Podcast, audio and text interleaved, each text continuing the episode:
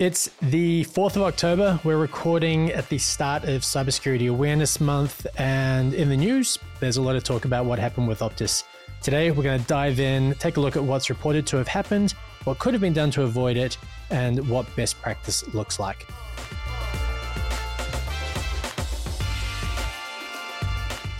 Welcome to Insights as a Service. This week we are jumping on the bandwagon, albeit a little bit late, and talking all things Optus hack because we've got a, a sweet uh, scoop with the only person in the whole world that knows exactly what happened and exactly how it can be mitigated. Uh, Daryl Turner, uh, head of DevOps at Lightwire, but of course, jokes. Uh, we're going to talk in in uh, in rough strokes, in broad strokes, um, base our discussion off what is currently known, which isn't a lot, but there have been some things reported. Uh, so a big disclaimer here is, of course, we don't know exactly what happened with Optus, um, but based off what's been reported to date, we can make some um, some high level um, assessments of, of, what could have been done to mitigate it if that was in fact what went down. So with all of those sort of uh, ifs, whats, maybes, um, cover our ass legally uh, done, uh, then let's kick off. Uh, Daryl, how are you? And also, where are you? You're in Hamilton, I take it. I am in Hamilton. Yep, I am in the Lightwire office in, in Hamilton Central here. Nice. Uh, lovely day. Yep. It actually does look nice, which is weird. Uh, it's pretty good. Nick, you're back at home in uh, in Welly. I am, and it's meant to snow tomorrow, so I don't know what's up. That's weird. So look, let's start off with some with some background detail, right? So Optus has said that up to uh, 9.7 million customers may have been affected. Their data may have been accessed by a third party. Um, they definitely know that 10,200 people have had their data, including things like driver's license details, passport numbers, addresses, that sort of stuff, accessed. Um, the uh, the interesting thing is it, it's not the biggest uh, issue that that's uh, been faced by a business in Australia due to a due, due, to a cyber attack. The Canva attack was bigger. I, have got some notes here that say that in 2019, Canva revealed that the email addresses and user login details of 139 million Canva de- uh, users was accessed, but it's important to note that none of their private data was. So that I think is the difference here. Um, and the Financial Review today reported that there have been 11 data breaches this year alone in Australia, where more than 10,000 people have had their data accessed by a third party. So it's important to note that it's not just Optus who's had this happen. It's it, a lot of businesses have been subject to um, to to an attack of some sort, but this is certainly the most high profile um, one that that that I can think of in recent times. Um, what why do you why do you guys think it's actually made such big headlines? What makes this one so unique? I'd say it's the the type of information that's been disclosed. Oh, well, you know, supposedly taken by this attacker, you know, identification information coupled with, you know, names, account passwords, all of those kind of things. It's kind of a bit of a treasure trove of, of that sensitive PII that, you know, has the ability to make people's lives uh, not so good if that is to be used for some nefarious things. So I think that's really why it's it's caught the attention, and it seems to have made a lot of people quite mad. And, you know, quite Fair rightly enough. so. I think it, it, yeah. it's also a very you know well known brand within Australia. You know, it stands out. I mean, it's one of the one of the big players in the telco market. You know, it's gonna it's gonna attract a lot of attention. Yeah, it's like a meme I saw today where it was, uh, um, my company's not big enough to be targeted by a cyber attack. And what it really means is my company's not well known enough to make the news if I'm targeted by a cyber yeah, criminal, you know, um, which is, yeah, I guess to your point, Nick. But, but to, to dive into that a little bit, Daryl. So what is the risk for these end users? Like, what's what's actually able to be done with that data? That the most obvious things. Well, I guess some of you read through the list of, of stuff that was taken, and, and the stuff that screams out to you is you know password, uh, sorry, passport IDs, things like that. So you know you've got someone's name, you've got their address, you've got their their passport ID, uh, Medicare IDs, things like that. That's you know pretty much everything that you'd need to to become that person online. 100 um, points of ID, so, right? Yeah. So it's, you know, this is people needing to go out and replace their passports, cancel cancel the ones with those IDs that were taken, and basically pay their money to to get all that remade for them. So that's a huge hassle. If you don't do that, you know, there's there's it opens up the path to financial crime, things like that. People could sign up for loans under your name, all of those kind of things. Uh, you know, they could sign up for you know mobile phone plans, all of those kind of things You know, so it might be it might be a dumb question, but uh, once a company has proved that you are who you say you are in the sign up process, you provided that hundred points of ID, you've got you know, passport, driver's license, Medicare card, whatever it might be in Australia. Do they really need to continue to hold that information, or is it is it enough to have your address, date of birth, and middle names? Yeah, companies should delete that information once they've validated that user is legit and let them into their system, unless they have a, a requirement for you know, ongoing proof of identity throughout the course of, of that customer's lifecycle with them. Yep. You know, like these these kind of breaches, as we've seen, are, are always going to happen. No matter what, people are going to get attacked, and there's going to be breaches. The best way to limit something really bad from happening is to not store that information that causes something really bad to happen. Um, so yeah, by all means, best practice would indicate that you should, you know, not hold on to information longer than you need to. Um, integrate with existing, you know, third-party providers that are accredited with all of the, you know, the credit card information, things like that, PCI, things like that, so that you know you don't have that liability um, within your business. Is what you should really be doing. And I think there has just always traditionally been, you know, companies have that, that kind of habit of just sucking up all of that information from people, holding onto it forever. You know, they may not even know what they're going to do with it it's just it's easy to collect, so they do. Um, a lot of the, I guess, you know, new new laws coming out in various territories around the place are actually starting to enforce things like that. So, you know, making sure that people are not holding on to things that they don't need to, and if they deem that they do have to hold on to that kind of stuff, then actually, you know, making them criminally liable potentially for if that's exposed. That's I guess one way to mitigate it, but maybe we'll take a step back. We'll come back to, to mitigation or, or how to avoid risk or limit risk in the first place. To, to set that scene, we're going to need to understand what happened. And it's important to note again that at this point, there has been no formal sort of, you know, reason for issue, or I don't even know what the right terminology is in this case, but Optus certainly hasn't categorically stated exactly what happened to cause this, what vulnerability was exposed and, and, and how access was gained. But what has been fairly widely reported is that there was a I don't know, Daryl, what's the right term? An API that wasn't uh, had no authorization. Yeah, so so yeah, yeah, you're right, Brendan. There is no official details from either you know Optus or you know no official release from a, a forensic investigation or from the authorities themselves. From what various people, including you know politicians over there in Australia, have actually indicated, is it looks like the access to this information came through a publicly available API uh, that Optus had uh, open to the internet. Um, and, you know, they were quoted as saying it's as if they left the window open for someone to just come in and, and take whatever they wanted. Um, so, yeah, again, we can't say, you know, the complete ins and outs of how and why that kind of thing happened, but we could, you know, talk about APIs and API security and, and some of the things that you should kind of do if that is the type of thing that your business provides. Okay, well, let's do that. Let's talk about uh, what financial the financial review today.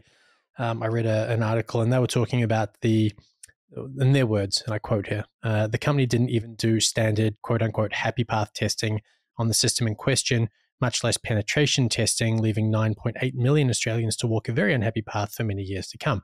So, what is happy path testing? Cool. Well, I guess yeah, we'll start like let's let's just talk about what an, what an API is and and you know Fine. why why why people have APIs and and what could the purpose of this have been, right? So there's there's you know API can mean a lot of different things. What I assume we're talking about here is a, a web-based HTTP API. Um, so these can be useful to an organization for many reasons. It could legitimately be a public-facing you know, internet API service. The point of these things being for other third-party software developers to integrate with your platform. You know, think of Google Maps, um, things like that. So you can go to Google and you can, you know, look at places and, and go to places on the map there. But they also have a an API that you can sign up to. And if you're building your own little application that needs to use maps and things like that, you, you tap into that publicly available Google API and it allows you to get data back and, and build stuff on top of it. So there's that purpose there. Um, if you look at your you know your software as a service SaaS kind of model, you know mobile applications, things like that, um, you know user goes into Netflix in their browser or, or whatever they want to use, and all the magic that is really driving that is happening behind the scenes on Netflix's servers, uh, you know, whatever company we're talking about here. Um, so the clients, so your, your mobile app, your, your browser app, are talking over an API to those backend systems to get their data. Obviously, in that model, you don't, you know, give every everyone's mobile phone doesn't have all the movies and everything like right there with it, right? It's it's retrieving that data from an external source. So there's there's that use for an API. Quite often as well, you see APIs being used in, in what you'd call you know back-end business services, which is you know very very widely used across you know any industry vertical really, which is you know same kind of idea, a HTTP based API, but they're not for people outside of your organization to use. It's for your own tooling, your own interconnected systems to, to talk back and forward to one another. Your own, you know, you could imagine in the case of, and again, speculating here slightly, in the case of, you know, a telco like like Optus or something like that, you could imagine that, you know, they would have a customer API that allowed them to get information about, you know, their users, and that was supposed to be used by, you know, internal tooling they had for their accounts team or something like that for some of the software they use there. Those kind of things. Um, so those are probably, you know, and there's, you know, API can mean a lot of things, but that's just kind of when we're thinking about, you know, what could be accidentally placed on the internet or even purposefully placed on the internet in terms of an API for people to uh, potentially poke around it and get some juicy information from. Those are the kind of things that jump kind of straightforward to my mind. Um, so when you're referring to to things like happy path testing and, and that kind of stuff, what what uh, they'll be referring to there in, in, that article will be, you know, generally when you build software, especially in this day and age, you, you, are supposed to be doing testing, especially automated testing. Uh, you know, not always for security reasons, that can be a big part of it, but for just ensuring that things functionally work the way that you intend them to, that you're able to have your developers making changes and, and releasing that rapidly without you know breaking things, regressing functionality of your system. So happy path testing here would be referring to ensuring that all of your API functionality works as you intend it to do, given the correct web response, uh, web requests and responses that you would expect for you know the client side to be making to that API. Um, you know, you could know, picking picking examples off the top of my head. Say if there was a customer endpoint to this API. And endpoint, we mean a um, you know a URL that you can go to to integrate with the API that returns you a list of you know name, address, phone number, username, password, passport number, all of these kind of things. Um, you would have a, a you know a, a, the happy path testing would be ensuring that there is a test there that says you know if you go to this URL with you know this format it returns the expected response of, of this. Um, a good practice would also to be to do things like, you know, doing I'm an authenticated user.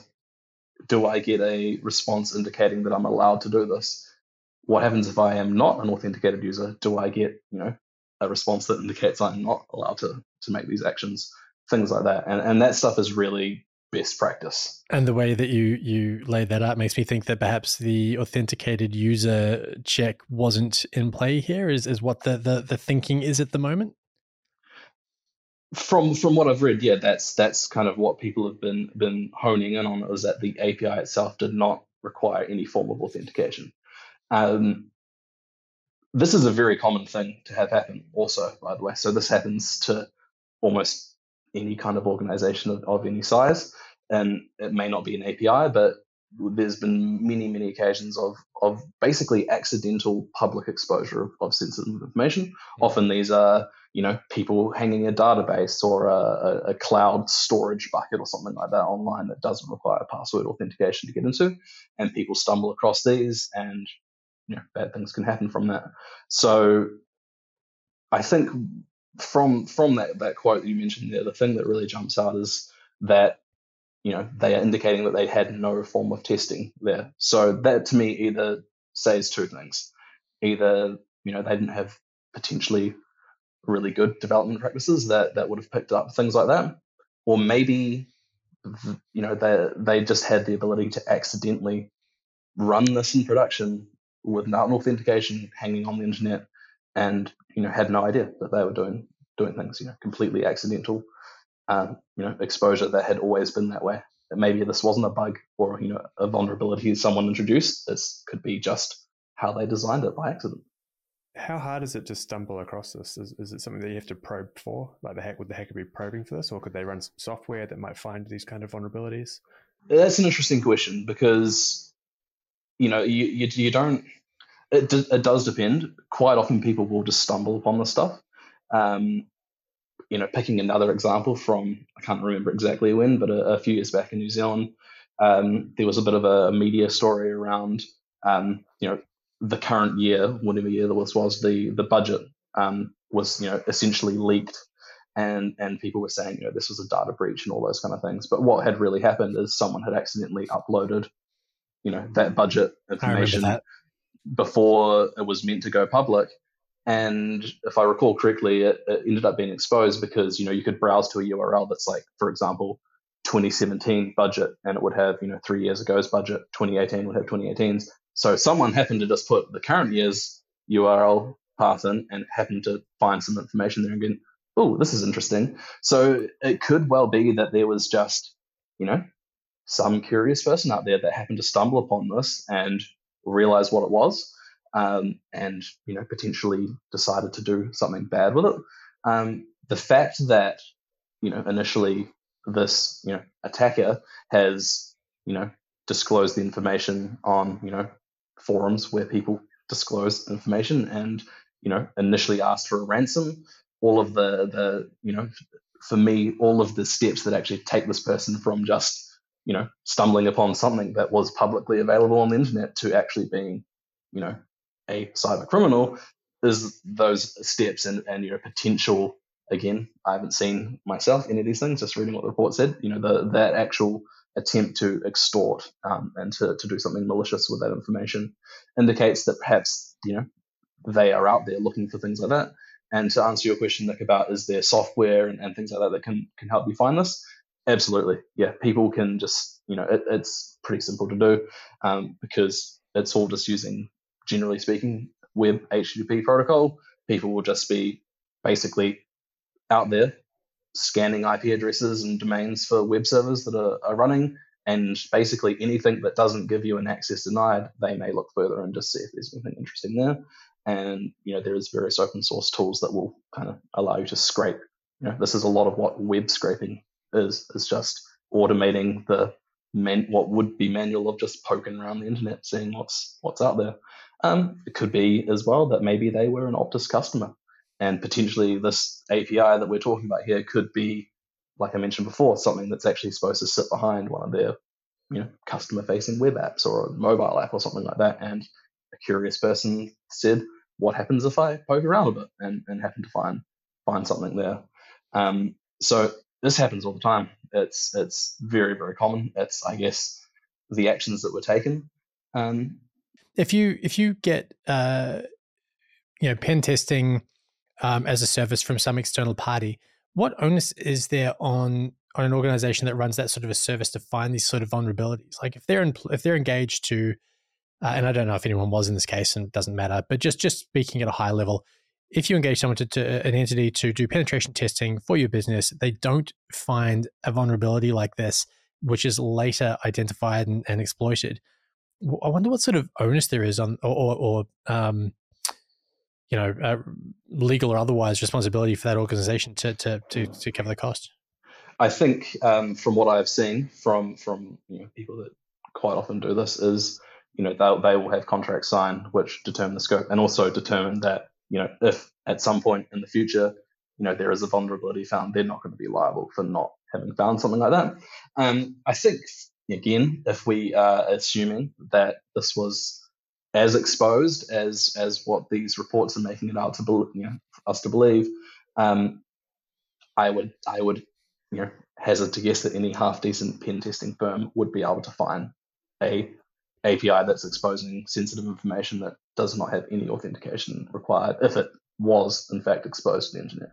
Um, so testing is also only half half the puzzle, right? You've got to come around yep. and actually remediate on on all those points. Yeah, yeah, which is I think it was always going to be one of my big talking points for today is you can have all of the best dev practices, you can have all of the best, you know, security tooling and, and all of these kind of things. But if at the end of the day, you know, a pen pen tester found this and reported it, if there's nobody, if you don't have the capacity, if you don't have, you know, the capability in the organization, or or things are not a priority, if they just go onto a big backlog of things to fix, and you know, there's always a burning fire and there's always things to fix, and it never gets in front of someone to fix, then you know, pen testing is not going to do you any good.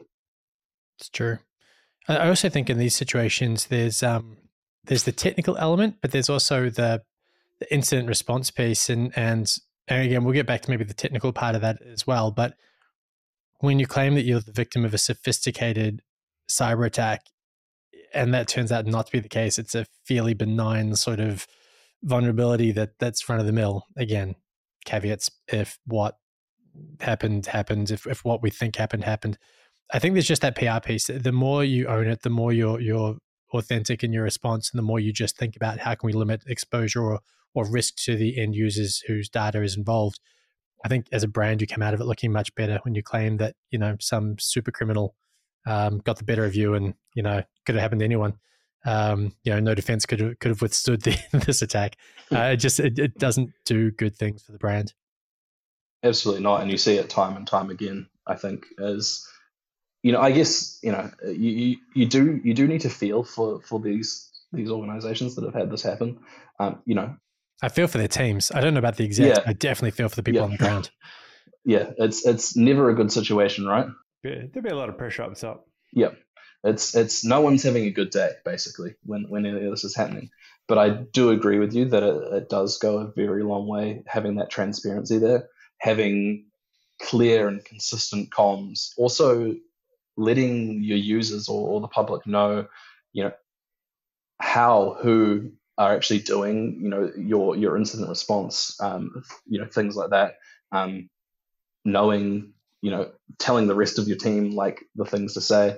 Um, so I think everyone should, you know, if you are working at an organization and you're in charge of security, or if you know you're running a business, um, you have to assume breach. You have to assume something bad is going to happen at some point. So you need to have your your incident response, you know, from a technical um, perspective, but really from a from a PR, from a comms, from you know, just just be good to your customers' point of view as well.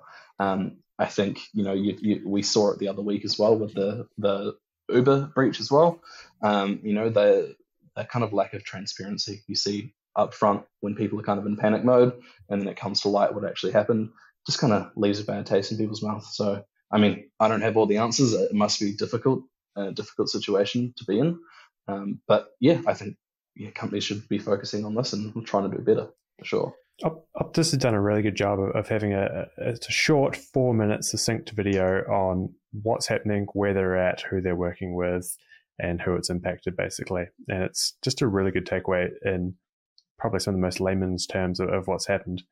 And I think that's a really good way to present it to the market as to yeah. here's what we're doing. Oh, they Save have the done nation. that? Mm.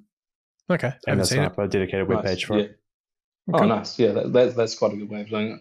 Thought what I had been reading is that that you know there had been a bit of discontent around the place based on you know them just sending people affected, potentially affected customers a single email saying, "Hey, this is what's happening." People are kind of you know where's a website, where's something, where can I get some help? So that's good to well, hear. How many yeah. how many spin off scams and, and, phishing attempts have probably popped up, you know, as, off, the, off that as well. You know, it's yeah, it's that right. does happen. Yep. Yeah, I'd imagine there's a lot of people getting emails, even you know, most likely um, genuine emails, but then going into the stores to go, "What's this? Why am I getting this? Is it real? Can you help me? You're you're human. You're right here. I know this definitely isn't fraud." And it's probably just getting overwhelmed with with um, mm. you know, work. But um, just just going back to okay, how do you how do you get in front of something like this? Uh, stop it from happening. Essentially, we've got penetration testing that makes sense. I've got some notes in front of me that are from you, Daryl, around uh, bug bounty programs. I don't know what that is. Uh, red team, purple teaming. Don't know what that is. Um, outsource this stuff to an MSSP. Um, if too expensive in house, I understand what that is. We can come back to it. Run me through those first two. Yeah. Um, so bug bounty. This is this is a really interesting one. So I read again, an article. Should probably be quoting these things that I read it from. Meh. Can't remember where. Um, but uh, basically, it was was supposed correspondence with with the leaker of this this information, where they said, "Hey, if Optus had a place or a way for me to report this vulnerability, I would have done it." Um, so that's actually really a valid thing. So a bug bounty program is basically where you operate a you know reward for reporting security issues. I should have um, said I don't know what it is. Platform. It's all in the name, so I don't know what the hell I was yeah, on about. But yes, exactly. Yeah, yeah. Um, so multiple ways of doing this. Um, you know, quite often you look at big companies, you think your, your, your Facebooks, your Googles, your Apples, things like that. They have their own bug bounty programs where, you know, any anyone, you know, can just go in there and uh, go, hey, security team, I found this bug. You know, you provide information, it's verified by the security teams, and you actually do get a payout if it's proven to be, you know, a, a, of different levels of, of, of, payout based on on severity and things like that. Um, I know Tesla had one of those, and didn't someone yep. report one to Tesla, but they basically went, "Not, not paying you." I just remember seeing some article about that in like Wired or something uh, last year. That that can quite often be the case. Yeah, it, it depends on, I guess, if you're running a good bug bounty program, you're going to have a set of rules, a set of sort of criteria that that you're happy for it to cover. Um, so probably the most important piece I think of, of talking about bug bounties is you know how can your average organization use something like this because I think it's it's remarkably valuable. Um, so there's actually services out there now that that offer you know bug bounty program as a service. So basically, um, they they have that that centralization, that layer of abstraction over running your own bug bounty program. So the big the big players out there that are that are quite popular would be uh, outfits like HackerOne, um, Bugzilla, and things like that, which basically uh, a service where you as a company sign up and say, I want to run a bug bounty program but then also cybersecurity researchers, you know, white hat hackers, people like that sign up as well to be, um, you know, bug hunters. And then essentially there's, you know, a whole bunch of good stuff in the middle where you go, you know, this is the type of stuff that's in scope. These are my domains and IP addresses that I want people to look at, all that kind of stuff. And then the hackers that are part of that program then, you know, see, hey, XYZ companies now on here, I can go and start looking at the stuff that's in their scope. And then they find bugs and they file it through, say, the HackerOne platform. And that ends up sending emails or tickets through to your security team to remediate. And once you're verified, then um, you know payouts and things like that can happen from the HackerOne program directly to the security researchers. It seems like a really cost-effective way to go about it. Absolutely, yeah, because uh, because um, again, it's that whole idea of, of you know you you spread that that cost wide across a large number of organizations. And the other cool thing about it as well is that you don't actually have to pay any actual money for these if you don't want to.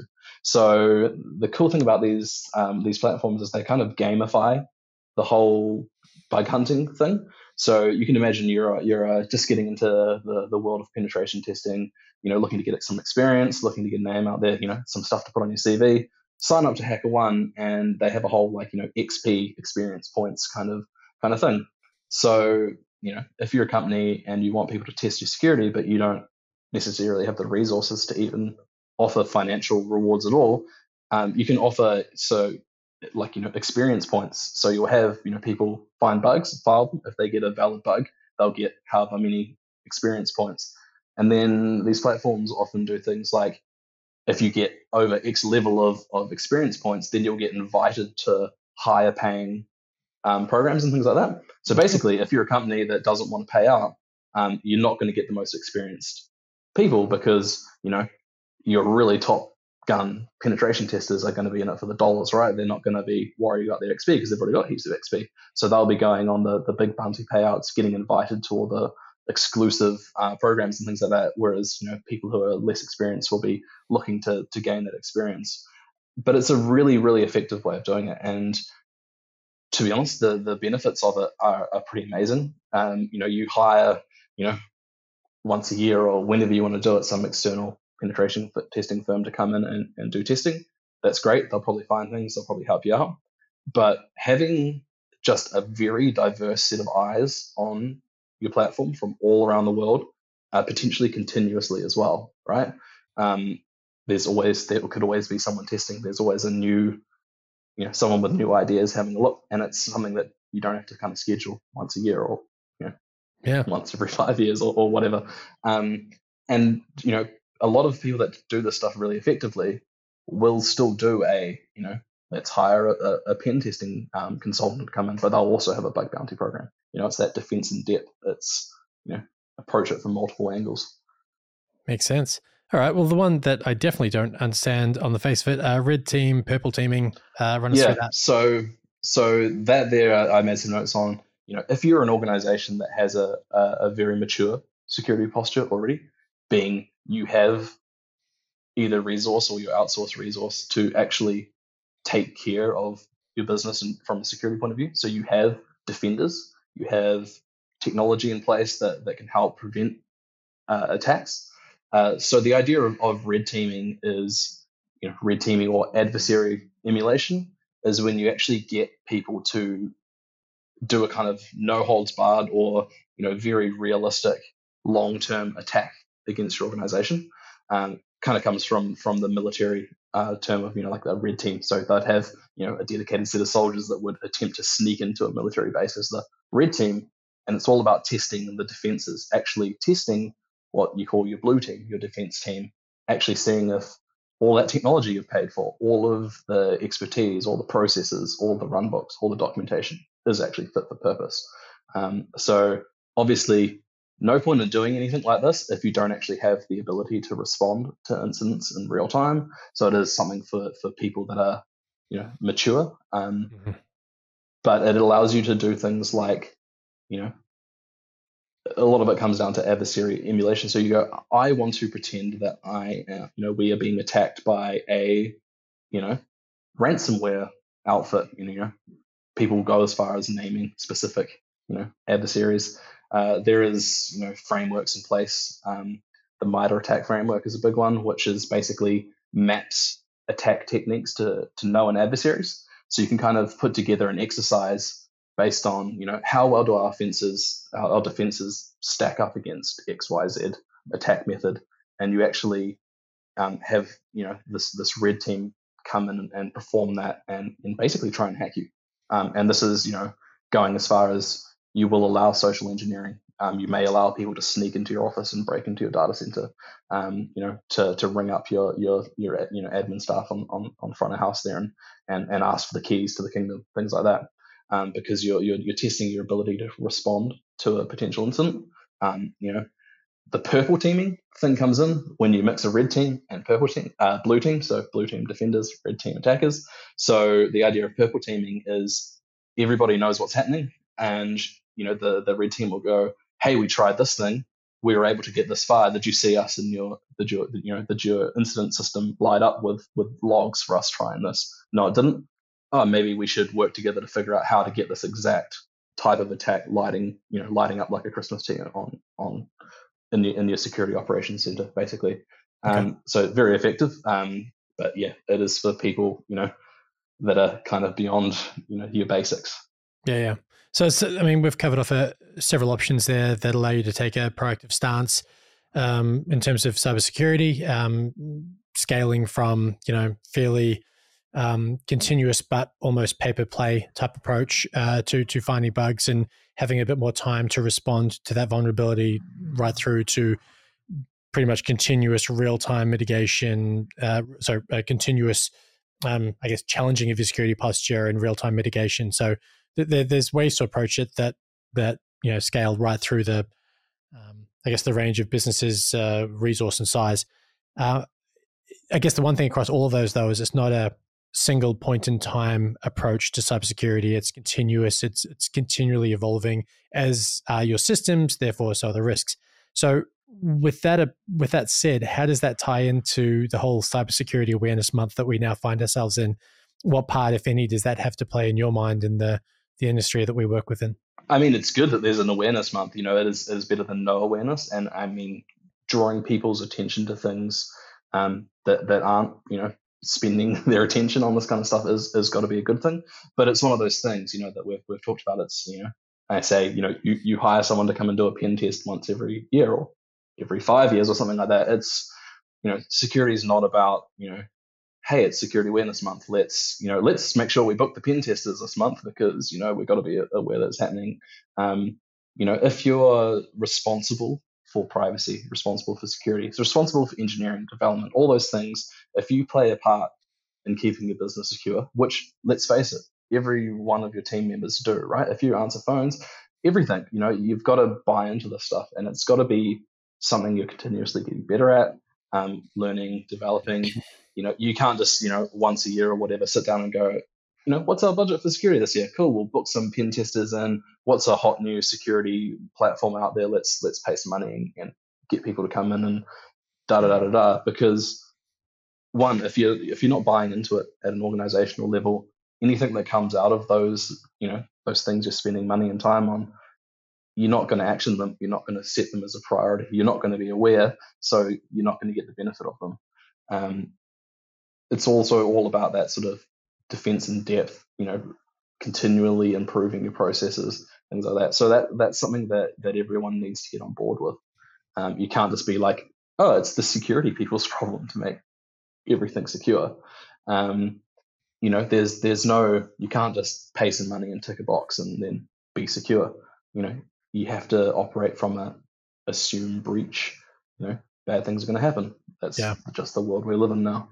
Something you talked to me about, um, Nick. I can't remember which episode it was in, but uh, you know, the idea of going around the teams inside the business and um, understanding what their role looks like. You know, how they use the systems, the network, and the the apps and the software, and just understanding, you know, the the the risks that they face and that they have to mitigate, and, and maybe the knowledge gaps that there are I just think that you know there's a lot of technical elements to this, but so much of it's human, and that's where so much of the risk exists. And maybe that's one of the big takeaways for Cybersecurity Awareness Month is you, don't have to teach people like you, Daryl, that there's a risk. You don't have to remind you uh, that that you need to be constantly addressing it. But it's the people who don't have direct responsibility, but do have a part to play in that piece that I think maybe this month is really targeted at. Yeah, definitely. And I think you know everyone that's that's working at your organization that you know, you know is a is a good employee and has the best intentions. No one wants this bad stuff happening, right? Like everyone, you know, everyone wants you know wants things to keep going in a secure way. Um, but quite often it's just that there's no organizational level from the top down, like awareness and and and procedures. You know, like if you were, for example, you know, answering the phones at a, at a telco or something like that, and there was something that you thought was a bit bit fishy. You know, is this is this someone potentially trying to attack us? Is there you know is there something dodgy going on? If you don't know, you know, what do I do in this situation? Like how how do I get help? You know, how how do our customers get help? Um, who do I talk to? What do we do when there is you know potential for a cybersecurity incident? I think having an awareness month is really helpful for that kind of thing, um, yep. especially from you know leaders out there, just to go, you know, do we have you know the right procedures in place, the right you know, do we have a, a, an incident response policy? Like who's who's in charge of what? What are the people involved here? Um, does everybody know what to do? That kind of thing. Yeah.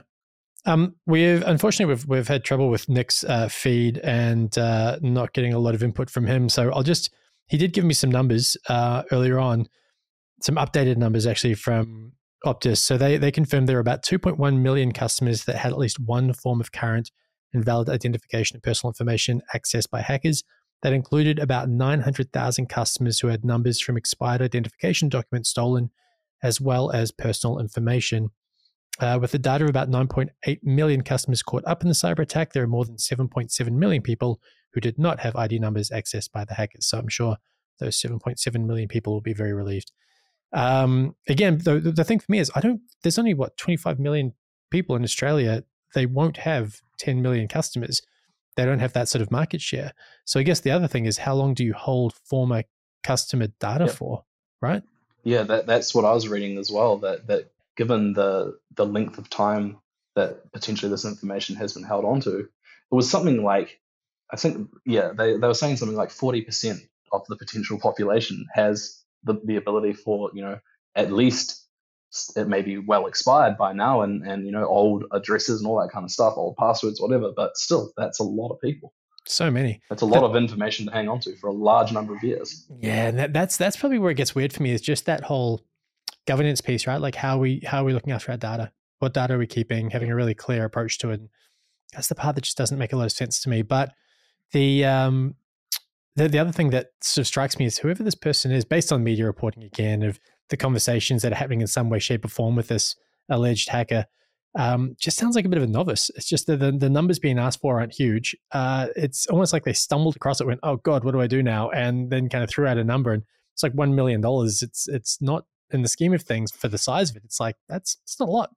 I don't know. Just like that, weird. That, Aus- that Austin Powers. thing, Yeah, right? yeah, totally. Yeah, you sure you million want to dollars. yeah, yeah. Yeah, I'll give you a Um, second go. Yeah, well, to be honest, this is this has really been a little bit of a theme over the last little bit with a lot of these data breaches that have been reported. Um, you look at like the Uber um, and you know the um, Rockstar Games, um, you know data leaks breaches over the last few weeks, um, going back for you know I guess a year and a bit now. Uh, uh, an adversary group that, that we're calling Lapsus is uh, you know it turns out that these are you know teenage kids. Um, again, not you know they they're asking for money and things like that, but it seems like the primary motivation is the classic hacker motivation that you you know you don't see or you haven't seen a whole lot of uh, recently, which is just kind of you know getting notoriety, just breaching companies and and and you know messing with people for you know for the, lols, as they lols. said. Yeah, It's all about them Yeah. lols. you know, like in the Uber in the Uber breach, apparently they you know they breached the Slack and were were you know trolling you know staff members there and things like that. You know, that doesn't cry you know professional cyber criminal operation. No, which of course there's plenty so- of. Yeah, but it's crazy. that- Exactly. Yeah. Yeah. uh, yeah, Yeah. The, the the lack of professionalism makes it even more scary.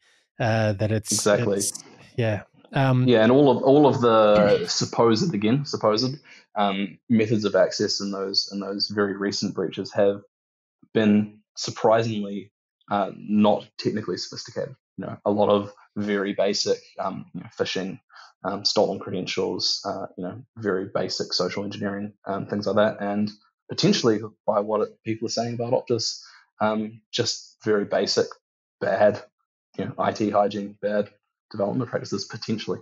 Potentially. Yeah. All right, cool. Well, a lot of hearsay from us, uh, a lot of uh, based on what's reporting. So, again, huge uh, disclaimer. We don't know really what happened. We're going off what we're hearing. So, uh, and all the best to the people on the ground at Optus. Genuinely, it would suck. And um, and I hope they're all doing okay.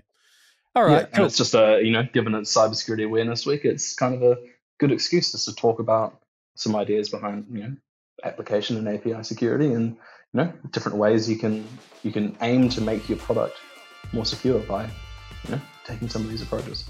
Absolutely.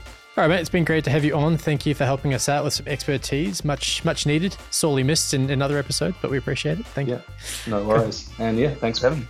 All good.